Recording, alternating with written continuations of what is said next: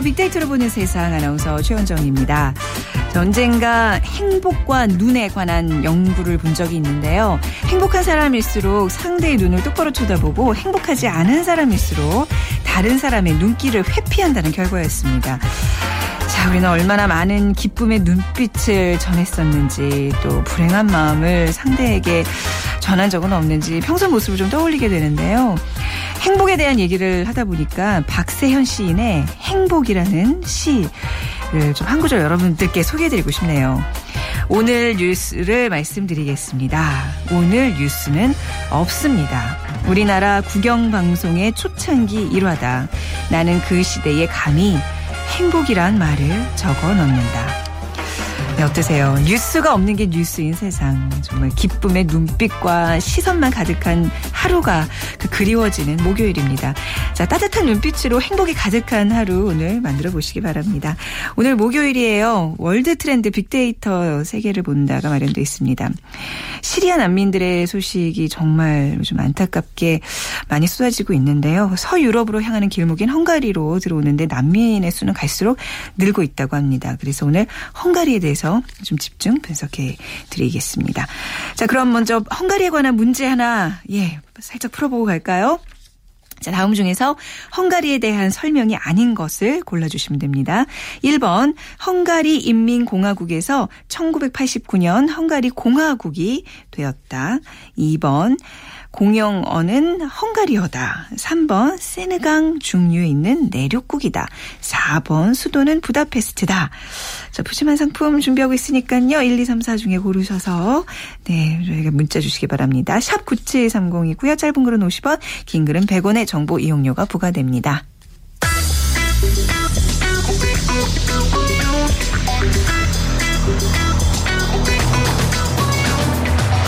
화제의 인물을 빅데이터로 만나봅니다. 핫 이슈 빅피플 위키프레스 정영진 편집장이 분석해드립니다. 네, 위키플스의 정영진 편집장과 함께하겠습니다. 안녕하세요. 네, 안녕하세요. 정영진입니다. 네, 오늘은 지금 계속 저희도 이 스튜디오 안에서 TV를 틀어놓고 이제 속보 같은 거 이제 주시하고 있는데 문재인 대표 얼굴만 계속 나오는 것 같아요. 네, 그렇습니다. 뭐 네. 정치권 뉴스 중에는 네. 단연 어제부터 오늘 계속 어, 문재인 새정치민주연합 대표의 어, 네. 기사 관련 기사들이 계속 쏟아져 나오고 네. 있죠. 어, 그 외에도 뭐 헝가리 여기자 네. 아, 이런 키워드도 있고요. 또 아이폰 6s 어, 어제 이제 출시 발표가 됐는데 뭐 전 세계에서 또 많은 분들이 관심을 갖고 있습니다. 네. 자살 예방의 날이란 키워드도 이 포털 사이트에서 인기 검색어에 올라와 있는데 오늘이 자살 예방의 날이라고 하죠. 음. 우리나라 청소년 자살률도 굉장히 높은 편인데 네. 어, 한 연구가 있었습니다. 수면 시간이 7시간이 안 되면 자살률이 2.5배가 더 높아진답니다. 아, 그래 많이 자야 돼요. 네. 그렇죠? 네. 우리 학생들이 너무 못 자죠. 예, 밤늦게 자고. 없잖아요. 그리고 또 많이 자면 무슨 뭐 입시에서 탈락하는 것처럼 네. 얘기들이 돼서 뭐 네. 사당오락 뭐 이런 말도 음, 있었는데 네. 하여튼 우리 청소년들이 좀 건강 잠 많이 자는 것도 사실은 건강에 굉장히 음. 중요하니까요. 정신 건강 또 육체 건강 모두 잠이 꼭 필요합니다. 네. 부모님들이 좀 챙겨 주셨으면 좋겠고 맞습니다. 또 강정호 만루 홈런이라는 키워드도 있는데요. 네. 피츠버그 파이어리츠 소속의 강정호 선수가 첫 번째 만루 홈런을 미국 진출하고 아. 처음 이제 터뜨렸다는 거고요. 네. 또 이대호 선수도 마침 또 소프트뱅크에 있죠. 이대호 선수도 만루 홈런을 또 터뜨렸답니다. 아 그래요? 예. 만루 홈런이 풍년이네요. 네, 해외 네. 진출한 우리 선수들이 아주 만루 홈런을 빵빵 이렇게 터뜨려줬는데 에, 앞으로도 이런 좋은 소식도 많이 좀 전해줬으면 네. 좋겠고 어제도 그런 표현을 알려주셨잖아요. 사이다 같은 소식이다. 네. 또 금구마라는 키워드도 있는데요. 유명 커피 체인에서 이 고구마 간식을 판매를 하는데 이게 시중가의 한 6배에서 10배 정도 되는 가격에 판매를 한대요. 네. 그래서 고구마가 이제 금값이다. 그러면서 음. 금구마 이제 이런 키워드가 있는데 글쎄요 뭐 그렇게 비싸면 이제 안 사드시는 게 좋지 않을까 하는 생각이 좀 드는데. 좋아하는 사람들은 돈 들여서라도. 아, 그래요? 네. 예. 네. 능력 있으면 사드셔야죠. 네. 음. 자, 먼저 그러면 문재인 대표 얘기 좀 이제 본격적으로 해도 되는 거죠? 네, 네 그렇습니다. 네. 어제 새정치민주연합 문재인 대표 기자회견을 했습니다. 네. 긴급 기자회견을 해서 어, 당 내분 사태와 관련한 어, 승부수를 던진 건데 어, 최근에 뭐 새정치민주연합 당 안이 굉장히 시끄러웠잖아요. 음. 특히 이제 공천 혁신안 어, 이게 이제 통과되느냐 마느냐 또 공천 혁신안에 왜 당원들의 권리는 빼앗느냐 이제 네. 등등의 여러 논란이 있었는데 결국 어, 문재인 대표가 승부수를 던졌습니다. 공천 혁신안이 통과되지 않으면 당연히 사퇴할 거고 네. 통과가 되더라도 대표직 재신임은 따로 묻겠다. 그러니까 음. 내가 계속 대표를 해도 괜찮을지를 어, 당원들에게 또 묻겠다 이제 이런 걸 밝힌 거죠. 어, 일단은 그 공천혁신안 중에 가장 문제가 됐던 거는 선거인단을 100% 일반 국민으로 구성하도록 한 거. 이게 이제 가장 당내에서도 논란이 많았던 부분인데 네. 이렇게 되면 당원들은 뭐가 되냐 이제 그렇죠. 이런 것들이 이제 반대 여론이 좀 있었던 것이고요. 네. 그렇다 하더라도 어, 외연 확대를 해야 된다라면서 음. 일반 국민으로 하도록 한 게 이번 혁신안의 주 음. 내용인데 음. 결국은 문 대표가 이 직을 걸고 대표직을 걸고 이 정면 돌파에 나선 겁니다. 네. 언제 결정이 나느냐 되냐 오늘 16일 당 중앙위원회에서 이 공천혁 신안이 통과될지가 결정이 되거든요. 네.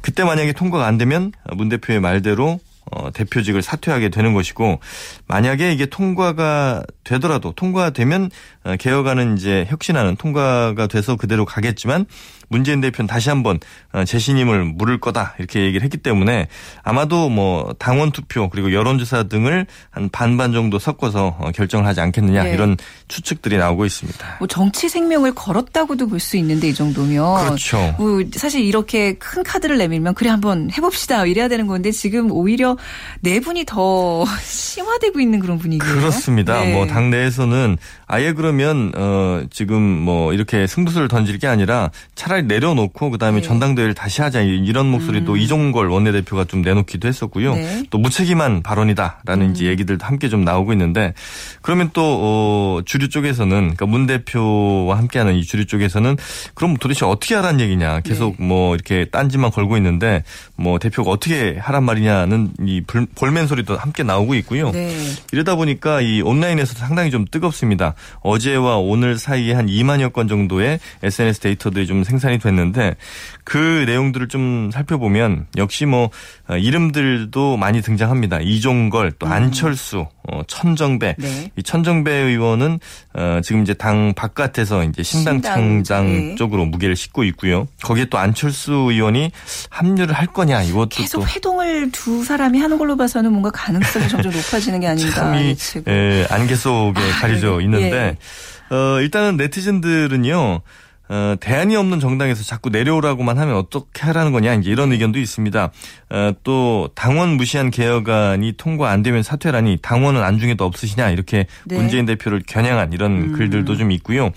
어, 제발 야당이 힘을 내서 대한민국 네. 올바른 정치의 길을 다시 열도록 좀 기원을 한다 이렇게 응원을 하는 댓글들까지 막 섞여 있는데 네. 그래서 일단 뭐 한 하루 이틀 정도는 더 이 내용이 좀 짙어지지 않을까 싶습니다. 네, 뭐 이런 또 계기로 거듭나길 바라고 사실 혁신적인 개혁안 개혁안 그러지만 저희가 보기에는 그냥 혁신적인 지도력이 필요할 것 같아요. 그렇죠? 네, 너무 지도력이 부재하고 있는 안타까운 상황 지금 좀 짚어봤고요.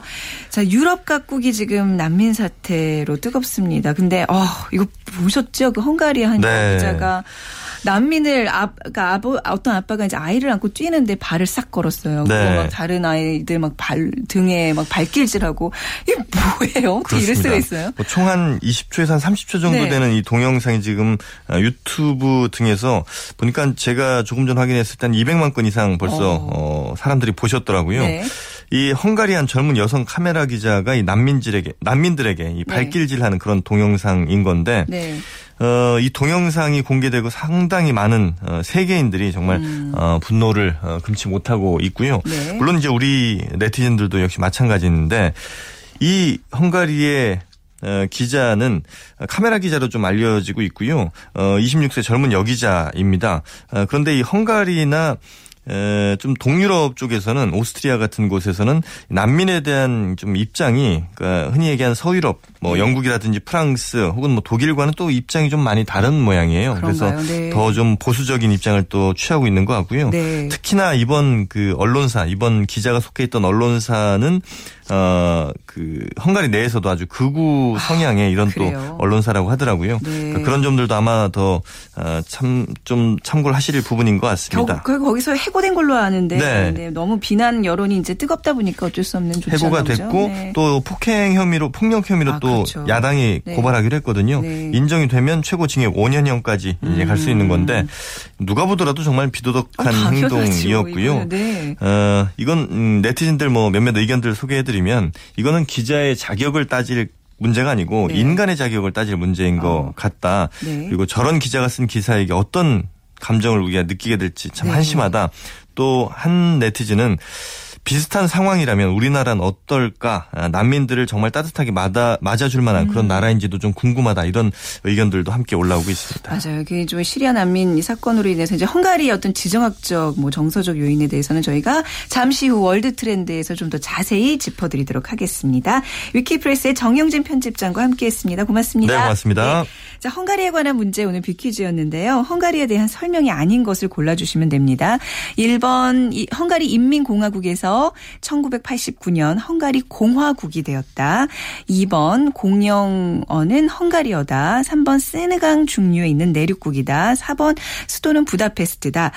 예, 그 그 아름답고 푸른 무슨 강 있잖아요. 그 강을 예, 끼고 있죠. 근데 예전에 한번 저희 프로그램에서 한 적이 있는데 이 강이 그렇게 아름답고 푸르지만은 않다는 뭐 그런 예, 얘기도 하면서 좀 프로그램 진행했던 기억이 있습니다. 그 굳이 노래를 하자면 빰빠바바밤 빠밤 그 강이에요. 예, 그러니까 강과 관련된 거 네, 골라주시면 됩니다. 자, 빅데이터로 보는 세상으로 지금 문자 정답 보내주시면 되는데요. 샵 9730 짧은 글은 50원, 긴 글은 100원의 정보 이용료가 부과됩니다.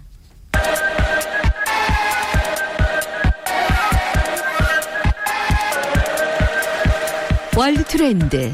빅데이터로 세계를 본다.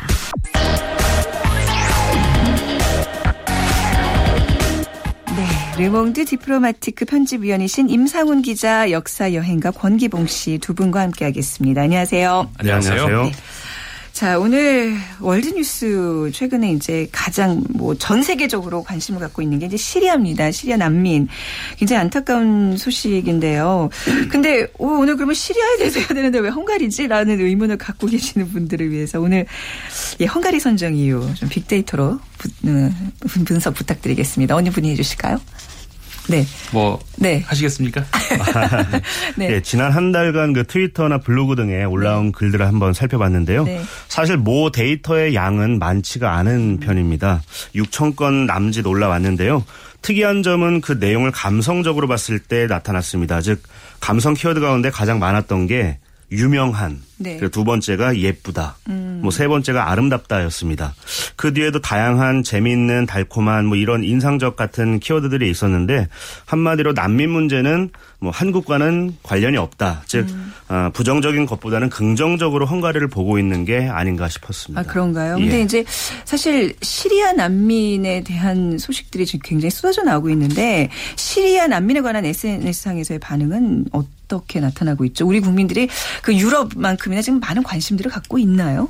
네. 어, 국내에도 한 네. 6, 700명 정도의 난민이 사실은 어, 있는데요. 네. 시리아에서 온 분들이죠. 네. 그렇지만 아무래도 우리나라는 좀 많이 떨어져 있고 음. 국내에서는 난민에 대한 사실 관심이 없다 보니까 네. 이 빅데이터 상으로도 뭐 유의미한 그 모데이터는 많이 없는 편입니다. 그렇죠. 야, 근데 예. 저도 최근에 알았는데 시리아 난민이 우리나라에 많이 그래도 생각보다 오고 있다는 얘기 들었어요. 예. 아마 우리 정부에서도 이제 여기 난민에 대한 대처 어떻게 할까 좀 고민 중이라는 네. 생각이 드는데, 그러니까 이제 헝가리를 우리가 특별히 선택한 이유는 서유럽의 관문이잖아요. 그래서 난민들이 지금 쏟아져 들어오고 있는 그런 지금 나라가 헝가리인 거죠. 네. 네. 자, 그렇다면 왜 헝가리가 난민 문제와 이렇게 관련이 되고 있는지 우리 임상훈 기자 통해서 좀 들어보도록 하겠습니다. 네, 방금 말씀을 하셨습니다만은 헝가리가 사실 그 서유럽으로 들어가는 고- 그 관문 역할을 하고 있거든 지리상으로 보면요. 네.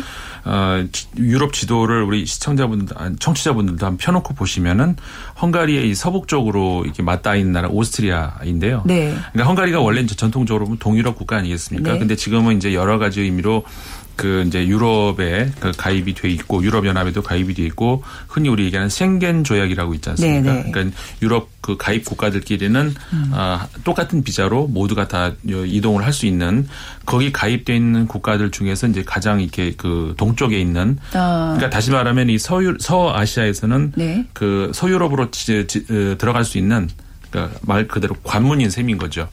음. 그래서 이제 헝가리로 들어가면은 헝가리 네. 내부에서는 이제 마음대로 그 이동할 수 있는 흔히 이제 가장 인기가 많은 나라가 독일인데 음. 네. 독일까지 그러니까는 쉽게 이, 어, 저 이동을 할수 있기 때문에 네. 일단 헝가리부터 들어가자라고 해서 아. 헝가리를 엄청난 그 어, 서아시아 또 이 저 아프리카에서 난민들이 모이고 있죠. 네, 우선 행선지는 이제 다들 그러니까 헝가리로 잡고 있는 거군요. 그렇죠. 난민들 입장에서는요. 네. 그런데 이제 이게 뭐 워낙 수가 많다 보니까 지금 많은 곤란을 겪고 있는 게 아닌가 싶은데 자, 오늘 뭐 헝가리에 대한 어떤 시사적인 문제 외에도 좀 헝가리가 사실 또 우리나라에서는 굉장히 인기 있는 여행지잖아요. 네, 그렇죠. 그렇죠. 그 우리 헝가리에 대한 좀 우리 네티즌들의 인식 좀 살펴보도록 하겠습니다. 네, 네티즌 같은 네. 경우에는 기본적으로 헝가리는 이제 부다페스트를 비롯한 여행지로 많이 인식을 하고 있습니다. 난민 문제는 사실은 어, 우리 네티즌들은 큰 문제는 아직 어, 인식하지 못하고 있는 것 같은데요. 음. 네. 기본적으로 헝가리는 2014년 이제 이맘때 기준으로 봤을 때 인구가 채 천만 명이 되지 않습니다. 네. 한 990만여 명 정도인데요. 면적도 남한보다 한 6천 평방킬로미터가 작아서 어떻게 보면 인구도 적고 또 나라 크기도 크지 않은 어, 어. 나라라고 할 수 있지만 네네. 그러나 내용을 들여다보면 사실 절대 무시할 수가 없습니다. 아마 음악의 경우에는 그 학창 시절 들어보셨을 텐데요. 헝가리 무곡 뭐 이런 거 예, 생각나요. 맞습니다. 네. 그리고 19세기에 뭐 이런 거. 예, 예. 헝가리 광시곡 네. 그렇죠. 예. 아주 유명한 피아노의 거장이죠. 그 네. 프란츠 리스트를 비롯해서 리스트죠, 예. 예. 벨라 버르토크라고 하는 현대 음악의 아버지도 어, 이 헝가리 출신이고 또 음악만이 아닙니다. 사진 같은 경우에도 한국에 요즘에 그 아마추어 사진가들이 많아지면서 이분을 상당히 좋아하는 분들도 많고 또 사진전도 열리고 있는데 네. 로버트 카파 로버트 또 카파도 헝가리? 사람입니다. 오. 예, 스페인 내전이나 뭐 베트남 전에도 그 네. 종군 사진가로 네, 어, 네. 참여를 했었죠. 그쵸. 예, 그리고 영화 부분에서도 뭐 헝가리에서 사는 사람은 아니지만 헝가리계 미국인인데요. 네. 그 패러마운트 영화사 설립자 아돌프 주커나 음. 폭스 영화사 설립자 아, 윌리엄 폭스도 헝가리계 사람들입니다. 즉 네. 예술계나 뭐 과학계, 뭐 사진계, 헝가리 사람들을 어, 절대 무시할 수가 없는데요. 뭐 이런 면만이 아니라 사실은 여행지에서도 상당한 매력을 느낄 수 있는 곳입니다. 그러니까 왜 스페인도 그렇고 헝가리도 그렇고 이제 이민족의 어떤 영향이 많기 때문에 어떤 문화적으로 풍성한 그런 이유가 있을까요? 왜 이렇게 예술가들이 생각보다 굉장히 많네요. 헝가리 하니까요. 뭐 예, 어린 학창 시절부터 예술을 상당히 중요시하는 아, 그런? 교육을 한다고 하고요. 어. 어, 말씀하신 것처럼 헝가리 자체는 사실은 유럽 내에서는 좀 독특하게도 네. 거의 단일 문화권 혹은 단일 민족 국가이기 때문에 네. 뭐이 외래에서의 어떤 유입은 많이 없지만 그래도 그 역사적 배경에서는 정말 많은 민족들이 거쳐간 그런 나라거든요. 헝가리가 터키 지배를 받았었었나요? 받기도 했었죠. 받, 예, 그랬었죠. 예, 예, 예. 몽골의 침략도 몽골의 받았었고요. 오래전에는. 예. 네, 또 네. 지금은 이제 로마인이라고 해서 네. 이 로마인은 이제 로마 제국 사람이 아니라 롬의 이제 복수형입니다. 즉 네. 아, 일종의 그 유럽 내 최대의 소수민족인데요. 네. 인도 서부에서 이제 발원했다고 알려져 있는 어, 사람들입니다. 집시라고도 우리 많이 하죠. 네. 이 사람들도 인구의 상당 부분을 지금 차지하고 있는데요. 음. 어, 그런 면에서 좀 유럽 내에서는 좀 독특한 국가라고 좀 보시면 될 것 같습니다. 네. 물론 이제 헝가리 우리 임, 임 기자님은 뭐 워낙 해외로 잘 안 가시는 경향이 있어서 못 가보셨죠. 네, 기자.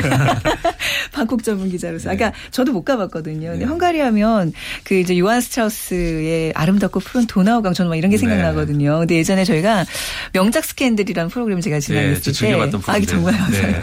도나우강은 푸르지 않다라는 예. 그걸로 이제 글을 한번 다룬 적이 있었어요. 근데 실제로 그 영상들 보니까 정말 그 푸르름이 아니라 그냥 잿빛, 흑빛 이렇더라고요. 이게 네. 실제로 가보셨을 때는 어땠어요? 아, 사실 뭐 두나강만만이 아니라 네. 뭐 라인강도 그렇고 네. 사실 세느강도 그렇고 우리가 생각하는 어떤 푸른 빛의 강은 알프스 정도에 가야 음. 아. 어, 거기도 사실 우리처럼 이제 맑고 푸르다기보다는 약간 뿌여면서 네. 하늘빛이 나는 네. 석회 성분이 많아서 그런데요. 그래요, 네. 어, 이 두나강 같은 경우도 사실은 그렇습니다. 올해 이 먼 거리 한 2,580km 정도 흐르는 거리가 되는데요. 엄청나죠. 어, 사실은 대평원을 지나기 때문에 어, 흙이나 네. 뭐 이런 것들이 많이 불순물들이 좀 이렇게 용출이 되거나 이렇게 침식되어서 섞입니다. 그래서 네. 물빛은 뭐 푸르지는 않지만 사실 어, 물빛만 푸르지 않을 않다 뿐이지 그 자연 보호 상태나 네. 아니면 그 강이 유럽 사에서 차지하는 비중은 사실 솔직히 말해서 우리나라의 뭐 한강이나 음. 낙동강 비교할 수 없을 정도로 엄청난 그 위상이 있습니다. 음, 그런가요? 물동량도 상당하고요. 네네. 또 여행객을 실어 나르는 그 뭐랄까요 어, 양도. 상당합니다. 네, 그래서 네. 어, 유럽 사회의 어떤 통합을 이뤄 나가는 하나의 또 강이기도 하고요. 어. 10개 국가 정도를 흘러서 아, 이 흑해로? 빠져 나가거든요. 아, 다, 다 두나. 그러니까 이게 제가 지금 뭐 다뉴브라고도 부르 예. 여러 가지로 불리잖아요. 도나. 예. 네, 예, 맞습니다. 예. 헝가리 말로는 이제 네. 두나강이고요. 어, 뭐 영어로는 다뉴브라고도 네. 하고 또 두나이 두나 뭐 나라 이름에 따라서 많이 이름은 다릅니다만은 음. 네. 이 강을 매개로 해서 어떻게 보면 유럽 사회 각국들이 서로 협력을 하는 매개체가 되기도 했었거든요. 음. 네. 이 수자원을 어떻게 활용할 거인지를 가지고 네. 여러 회의를 했고 지금까지요. 음악의 그걸 소재로도 많이 쓰이잖아요. 그렇죠. 네. 그걸 계기로 해서 유럽 사회가 조금 더 긴밀한 어. 어. 떤 사회를 이룩하는데 좀 도움이 됐던 강입니다. 또 헝가리 하면 뭐 특별한 정치적인 어떤 뜨거운 이슈 없이 그냥 마냥 아름답고 평화롭고 뭔가 이렇게 낭만파 예술인 들이 가득할 것 같은 그런 이미지가 좀 강하지 않나요?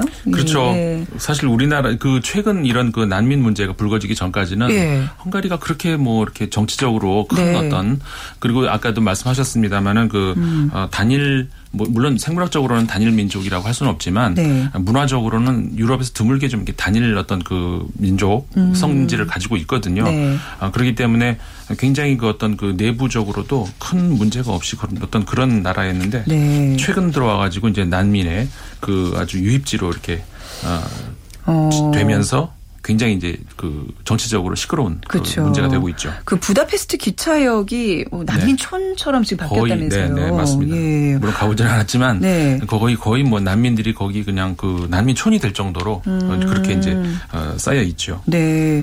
사실 진짜 뭐 굉장히 그 관광으로서 뭐 온천도 있고 이래가지고 많은 유럽인들이 좀 모이는 곳인데 지금 네. 약간 그 어떤 국가 이미지도 그렇고 어떤 상황이 좀 좋지는 않겠어요. 네. 좀이 문제를 슬기롭게 풀면 좋을 예. 텐데요. 이 중앙역 같은 경우도 사실 이전까지는 배낭 여행자들의 뭐 숙소 아닌 숙소 같은 네. 그래요? 곳이었습니다. 어, 유럽도 나라에 따라서 이제 배낭 여행자들을 대하는 스타일이 좀 다른데요. 네. 헝가리 같은 경우는 어, 제가 처음 갔을 때가 이제 99년이었고 네. 근래 간 2003, 4년 그리고 2008년 정도 갔었는데요. 음. 그 중앙역은 사실은 헝가리 같은 경우는 계속 열어줬었습니다. 네. 그래서 어, 돈이 좀 부족한 배낭 여행자들이 와서 노수가 아닌 노수, 음. 뭐 침낭 놓고 잘 수도 있게 해줬는데 그게 인간적이죠. 네. 근데 지금도 사실은 뭐 언론에는 많이 이렇게 어, 집시 혹은 이제 지금 문제가 되는 시리아 난민들을 이렇게 몰아내는 듯한 모습이 보여지지만 제가 그쪽 지금 가 있는 친구들 이야기를 들어보면 네. 그렇게 험악한 분위기는 사실 아니라고 아니고요. 합니다. 어, 예. 그러니까 이제 우리가 그러니까 전 세계인들이 봤을 때는 굉장히 이해가 안 가는 비도덕한 문제이긴 하지만 헝가리 내에서는 시리아 난민에 대해서 이렇게 좀 엄격하고 좀 약간 뭐 혐오감 같이 그런 네. 혐오주의 어떤 그런 성격을 띠는 게 그 워낙 또 헝가리가 이민자들이 이민자에 대해서 좀 엄격한 전통이 있다면서요. 네. 맞습니다. 이제 아까 말씀하신 것처럼 그 문화적인 어떤 그런 배경도 있고 네. 이제 워낙에 이제 단일 민족 같은 그런 그러니까 이- 그 이질적인 어떤 다른 문화가 이렇게 섞이는 것에 대해서 서유럽 국가들에 비해서는 좀 이렇게 거부감을 더 가지고 있어요. 예. 그리고 현 그 정치적으로도 현 정부가 좀 보수 색채를 아, 띠고 있는데 음. 그 이민자 에 대해서 굉장히 좀 엄격합니다. 현 정부가 네. 아, 그런 배경이 있고 뭐 그, 그런 것들 때문에 그리고 이제 아까 말씀드렸습니다마는 그 워낙 많은 이민자가 한꺼번에 지금 그 그렇죠. 네. 독일로 가기 위해서 들어오고 있거든요. 근데 이제 아까 제가 생겐 조약을 말씀드렸습니다만 더블린 협정이라고 또 하나가 있는 게 뭐냐면은 그 이민자 그러니까 난민자가 아, 왔을 때 처음 난민을 신청한 국가가 어쨌든 책임을 져야 그 다음에 이제 생겐 조약이 그아 그렇군요. 효력을 발휘하는 헝가리 입장에서 굉장히 부담스러운 그렇죠. 굉장히 부담. 그러니까 어. 서유럽 입장하고 좀 다르죠. 그렇네요. 네. 좀- 좀 그런 부담스러운 그런 입장도 있습니다. 네, 문제 이들에 대한 수용 문제도 그렇고 이제 사실 많은 사람들이 과연 이 쏟아지는 난민들 유럽 사회에 잘 융화가 될까 이게 굉장히 큰 문제거리잖아요. 네. 그 이미 그 남인촌 중심으로 해가지고 어떤 문제들이 많이 일어나고 있는데 네. 뭐 예를 들자면은 그뭐 저기 어 아, 내부에서 그 자기들끼리도 굉장히 지금 어저 심리적으로 불안한 상태 아니겠습니까? 음. 근데 이제 코란을 누가 이제 아프가니스탄 난민이 찢은 뭐 그런 일이 있었던 모양이에요. 아, 독일에서. 네. 그래가지고 그 안에서 충돌이 일어나가지고 엄청난 17명인가가 이제 그 부상을 입는 그런 충돌이라든가 음. 그리고 이제 그리스 섬 중심으로 난민들이 또 좀 굉장히 많은데 거기서 이제 어떤 그 빨리 왜 우리를 안 보내고 여기 가둬놓고 있느냐 그리고 그 저기 그 저 유엔 차원에서나 그 난민 보호 어떤 그 저 유럽에서도 지원을 하는데 그게 네. 거의 이제 바닥이 났다 그래요. 아, 그래요? 그렇기 때문에 사실상 이들을 지원해 줄 수 있는 그 최소한의 어떤 식량이라든가 이런 것들이 지금 거의 바닥이 난 상태고 음. 네. 그러니까 너무 열악한 상태인 거죠. 그래가지고 이들의 지금 그 상황이 너무 극단적으로 가 있기 때문에 어떤 충돌, 음. 네. 경찰과의 충돌, 내부에서 충돌, 그리고 또 이제 유럽 서, 저 어, 원래 이 내부의 그 사람들이 이들에 대한 어떤 그 저 배척 하는 네. 이런 거 영국에서도 그래서 그 히잡을 쓴 여성들을 상대로 테러가 음. 많이 일어나고 있고요. 그 굉장히 문화적으로 이게 융합이 되기가 어, 어려운 어려운 네. 그런 건 있습니다만은 제가 한 가지 더 말씀을 혹시 네. 시간이 된다면 아, 예, 호주에서. 네. 마침 딱 어떤 조사가 하나 나온 게 재미있는 게 있어요. 호주 네. 통계국에서 나온 건데요. 그 호주 이민자들을 대상으로 그 조사를 한 게 나왔는데 그 많은 이민자들 중에서 특히 이런 정치적인 이런 문제에서 오는 난민들 같은 경우가 적응을 더 잘한다 이런 조사 결과가 나왔어요. 왜 그런 거, 왜 그럴까요? 네. 그러니까 그만큼 그 어. 워낙 고통과 불행을 겪었던 그런 과거에서 네, 더 악착같이. 그렇죠 성공을 해야 되겠다라는 어. 그더 악착 그래서 네. 그 호주에서는 이걸 어떻게 해서 그랬냐면은 이들이 이들이 우- 지금은 이들에게 베푸는 것 같지만 사실 네. 알고 보면 이들이 우리를 거꾸로 나중에 조금만 지나면 더 오히려 베푼다 어. 이런 이제 그 재밌는 그 결과가 나왔더라고요. 음, 그러니까 오히려 이제 그들이 우리를 어떻게 보면 이제 뭐 많은 면에서 지배를 할 수 있다는 그런 또 좀 위기감 때문에 더 배척을 하게 되고 뭐 이런 것도 있겠네요. 그렇죠. 그런 네. 위기감도 있지만 거꾸로 지금 독일 같은 경우에는 어. 반대의 경우인데 어, 지금 네. 그 연령층이 너무 이제 그 아. 노령화되고 있기 인적 때문에 자원을 확보한다는 그렇죠. 차원에서요. 그런 차원에서 어. 또 독일에서 그런 네. 이유도 있습니다. 협소를 하려고 하는. 예, 예. 뭐 서로 좀 이렇게 윈윈 전략으로 좀 받아들이면서 이렇게 같이 융합하는 그런 모습 기대를 해야 될 것 같은데 저희 가 이제 헝가리에 대해서 오늘 얘기를 나누고 있습니다. 좀 우리 권기봉 씨와 함께하는 김에 헝가리 예. 부다페스트가 수도잖아요. 네네. 수도는 어떻고 또 음식은 좀 어떻고 뭐 이런 것 좀 조금 남은 시간 좀 들어보도록 할게요. 네. 네, 두나강의 그 진주라고 하죠. 네. 수도 부다페스트입니다.